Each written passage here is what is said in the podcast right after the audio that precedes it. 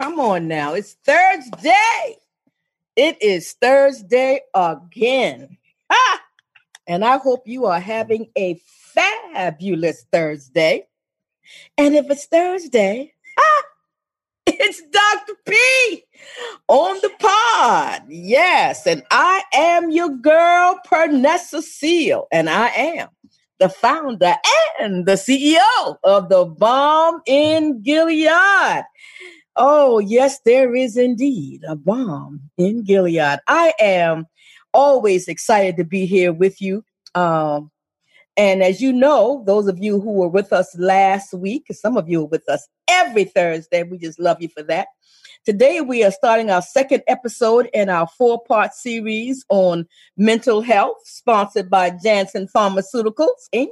And for this series, we're talking about mental health and wellness in communities of color and emphasizing why our mental health is as equally important as our physical health.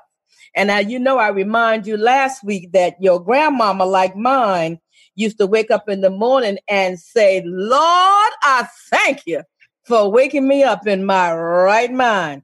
And I said the same thing this morning. Lord, thank you for waking me up in my right mind. I'm here with my guest for the whole month, the entire month, Rose Brown, who is the Senior Director of Program Services for the Mental Health Association of Essex and Morris Incorporated.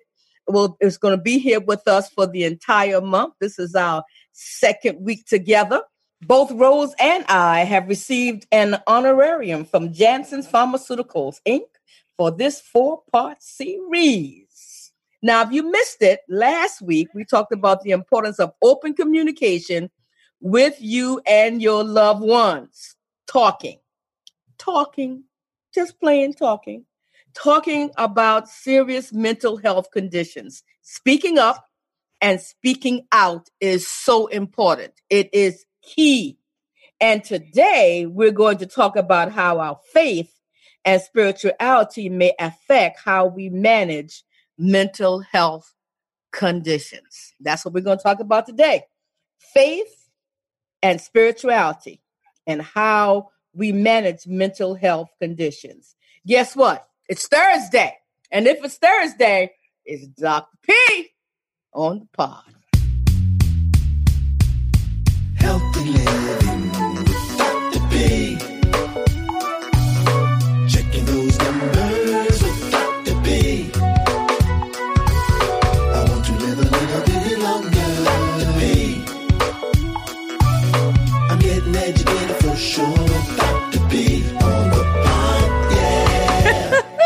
Laughing because, you know, those of us who uh, we we grew up in church and um, just you know just oftentimes when you think about the christian belief it is uh is for, for those of us who are believers it's it's a, it's a strange thing uh to believe anyway. Uh but i'm not gonna go down that road with you uh today. Uh i'm gonna i'm gonna keep it on the uh the the the the, the narrow if you will but you know it's so important that our spirituality and our faith are so tied uh together um and oftentimes they sometimes get confused. Um, but we must realize that when there is a mental health condition, and sometimes these mental health conditions, they don't really seem, they just seem like normal. You know, it's just normal. No, some of our behavior is, it's, it's not normal. We really need to, um, build the capacity of faith of our faith communities really to address mental health issues and and i want to lift up those congregations and those pastors who've actually hired counselors uh, who have really seen the need to actually put mental health counselors on staff as a part of their ministry because it is critical that if we are really going to tackle mental health in our community, you know, I believe that our, we lead by faith. We lead by our faith communities. And it is important that we follow the lead of those who have put a mental health counselor on staff, or if not on staff, a consultant. Uh, if not a consultant, someone who you know you are uh, supporting and sending someone you have resources to really provide to your congregation. It is so very, very, very uh, important. You know, last week, uh, Sister Rose spoke about how we have, um, you know, people in our families who are mentally ill and they get sent away. Well, you know, when she touched the nerve on that last week, and I didn't get to share it, but you know, uh, my my grandmother, my grandmother, who I did not know, because you know, many of you know the story that I was uh, actually adopted at birth. Uh, but when I met my birth mother, uh, her mother her mother was actually in an institution in upstate New York, and uh, she hadn't been to see her uh, in years, in years, and um, she had been diagnosed with with many uh, mental health. Uh, um, mental health uh, disease states, if you will. It wasn't just one, she had a few of them. Uh, but I remember having a conversation uh, with my birth mother, probably within two or three years after I had met her, and I met her at the age of 22. Uh, and she mentioned how she had not seen her mother in many, many, many, many, many years. And I asked her why, and she didn't have an answer. And uh, and I challenged her. I challenged her to go and see her birth mother. And I said to her, I didn't treat you that way because when she came into my life, I did not turn her away uh, I embraced her. I had a great love. I love my my mom and dad, Charles and Luella Seele, and I had room in my heart for this woman who brought me into the world. And because of that conversation with her, she went and reconnected with her birth mother, who had been in a in mental institution for years and years and years. She got her out of that institution and provided care for her. And her mother passed away in her arms. And that's one of the of my life stories that I don't get to share uh, too often, but it is so important that family, if you have someone who is in a mental institution, that we take the time and go and see about them and care about them and embrace them and let them know that there is someone out there who cares. I know I'm talking to somebody I know I'm talking to somebody today. So, this week, Rose and I, we're going to dive into the connections among spirituality, faith, and mental health. Rose, as a social worker and a treatment team member, come on, Rose, come on, say something. Can't wait to hear your voice this week. Can you talk to us about the role of faith and spirituality may play in the mental health journey for adults in our community. Hey, Rose, how you doing? So, thank you for having me back, Dr. P. This is a very important topic we're talking about here. Now, spiritual and religious beliefs have had very positive impact on individuals' well-being. I know that for a fact. You know, I grew up in the church, you know, that was our first line of communication in the community, you'd speak to your pastor.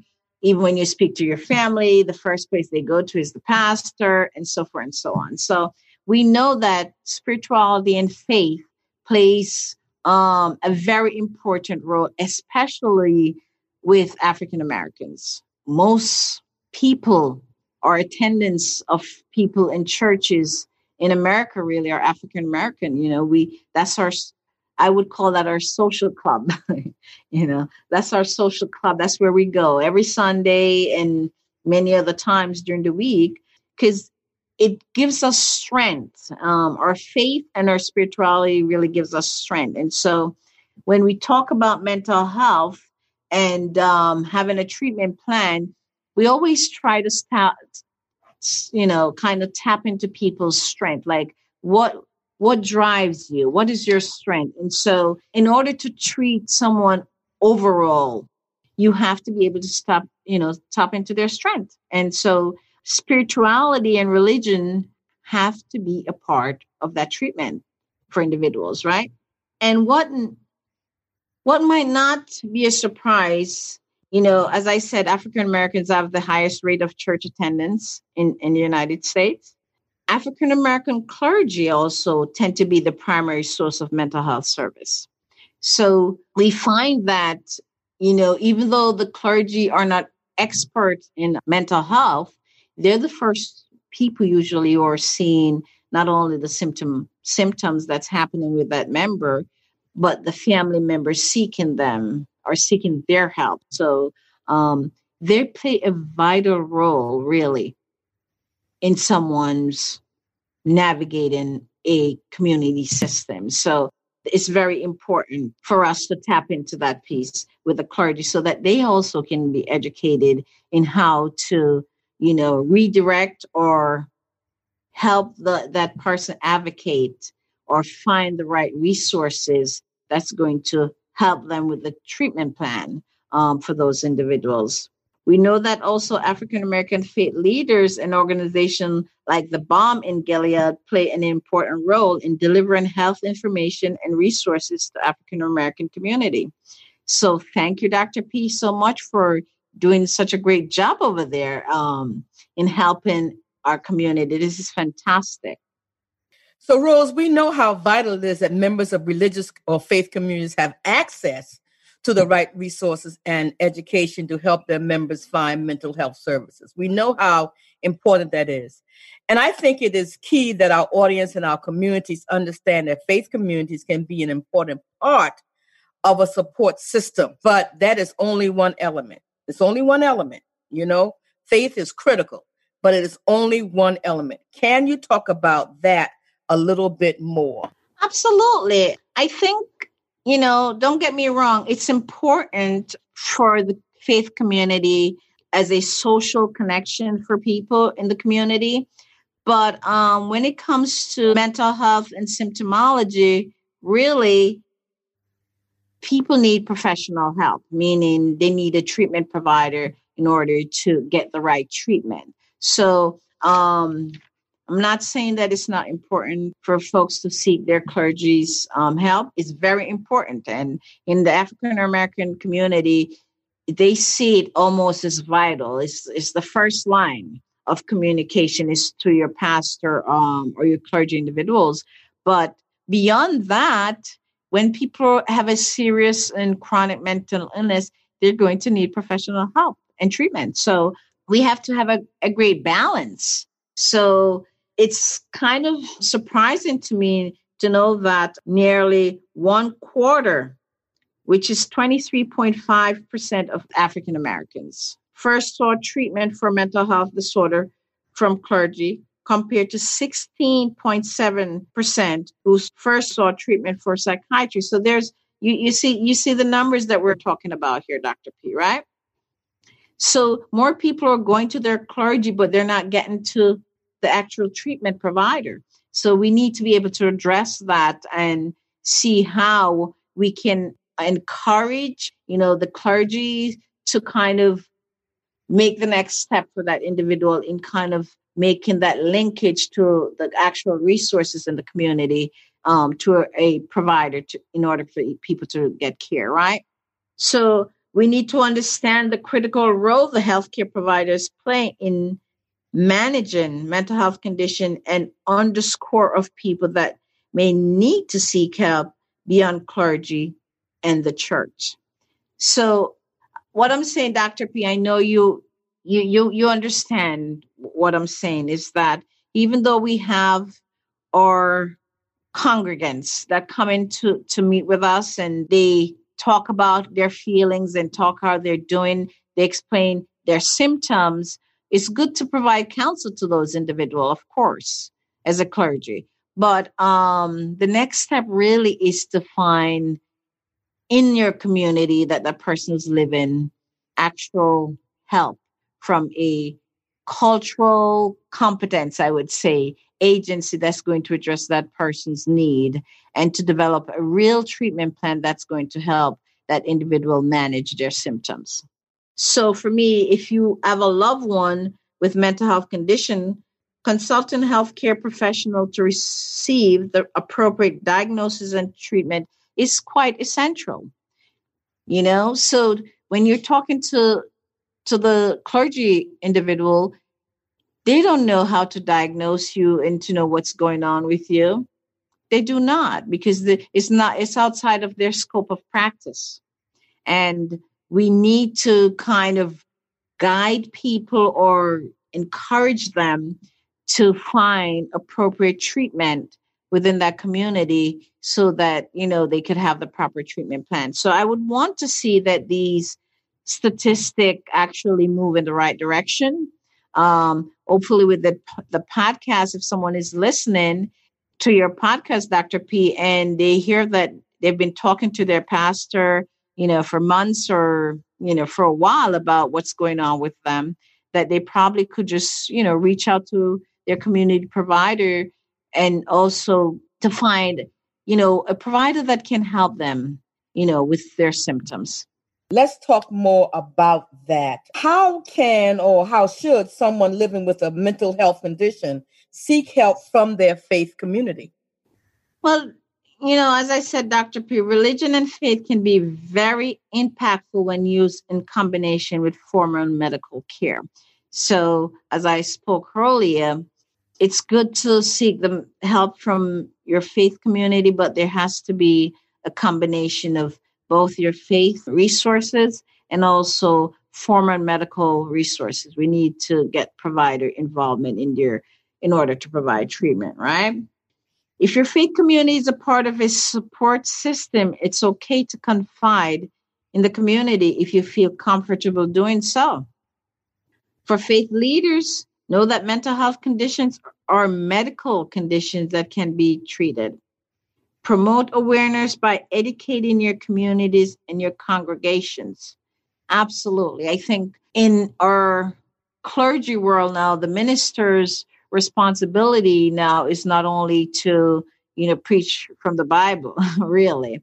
It's really to also foster other um, resources and community input so that the congregants can be informed of you know what's happening in the community and how what's available in the community other just than just the faith um, based initiatives so um, i think for the faith leaders they really should be able to build connection with those dealing with mental health challenges to help them reduce the stigma Another thing they could do is really foster safe and supportive environments for individuals to talk about their mental health. Also, understand that mental health conditions require the help of healthcare providers. So, Rose, I have one more question for you because you know time is always of the essence and we got to go.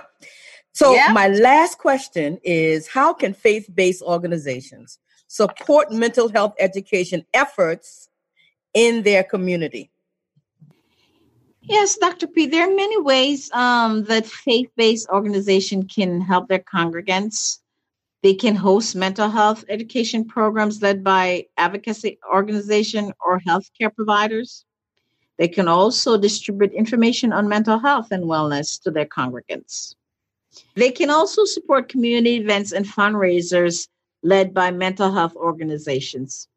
Absolutely. And uh, we want to make sure that our family knows that there's Sunday morning health corner.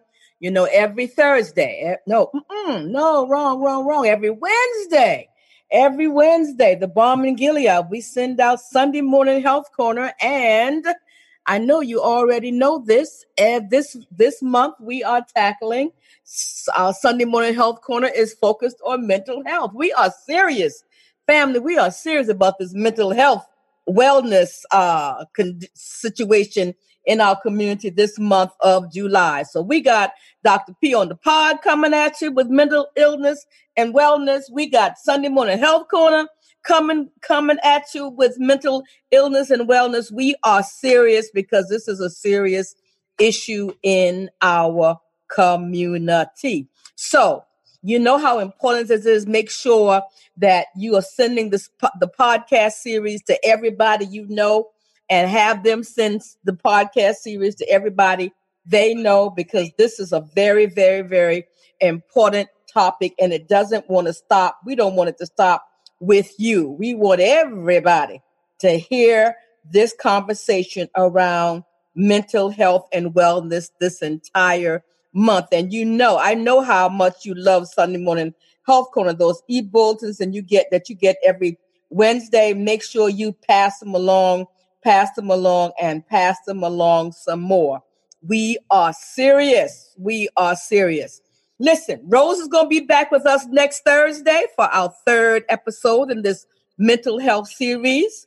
And we're going to talk about the impact of serious mental health conditions in our community. We're going to talk about serious mental health conditions in our community. And of course, I want to thank Janssen Pharmaceuticals, who sponsored this important podcast series for helpful resources on series on serious on for helpful.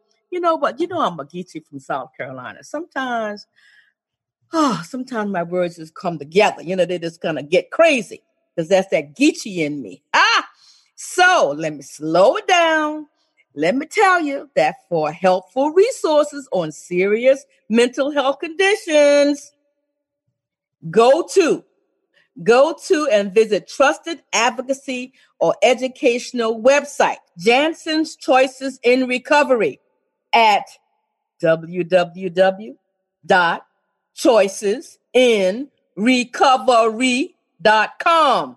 That's www choices in recovery.com, which provides information for adults living with schizophrenia and schizoaffective disorder and their loved ones. Hey, we want to give a shout out to Sister Rose. Sister Rose, thank you, thank you, thank you, thank you, thank you. And we look forward to next week when we're going to be talking about serious mental health conditions in our community. Family, you know I ain't got nothing but love for you. Nothing but love for you because no matter what's going on, hot fun in the summertime is still a balm in Gilead. Hey, it's your girl, Dr. P, on the pod, and she is out.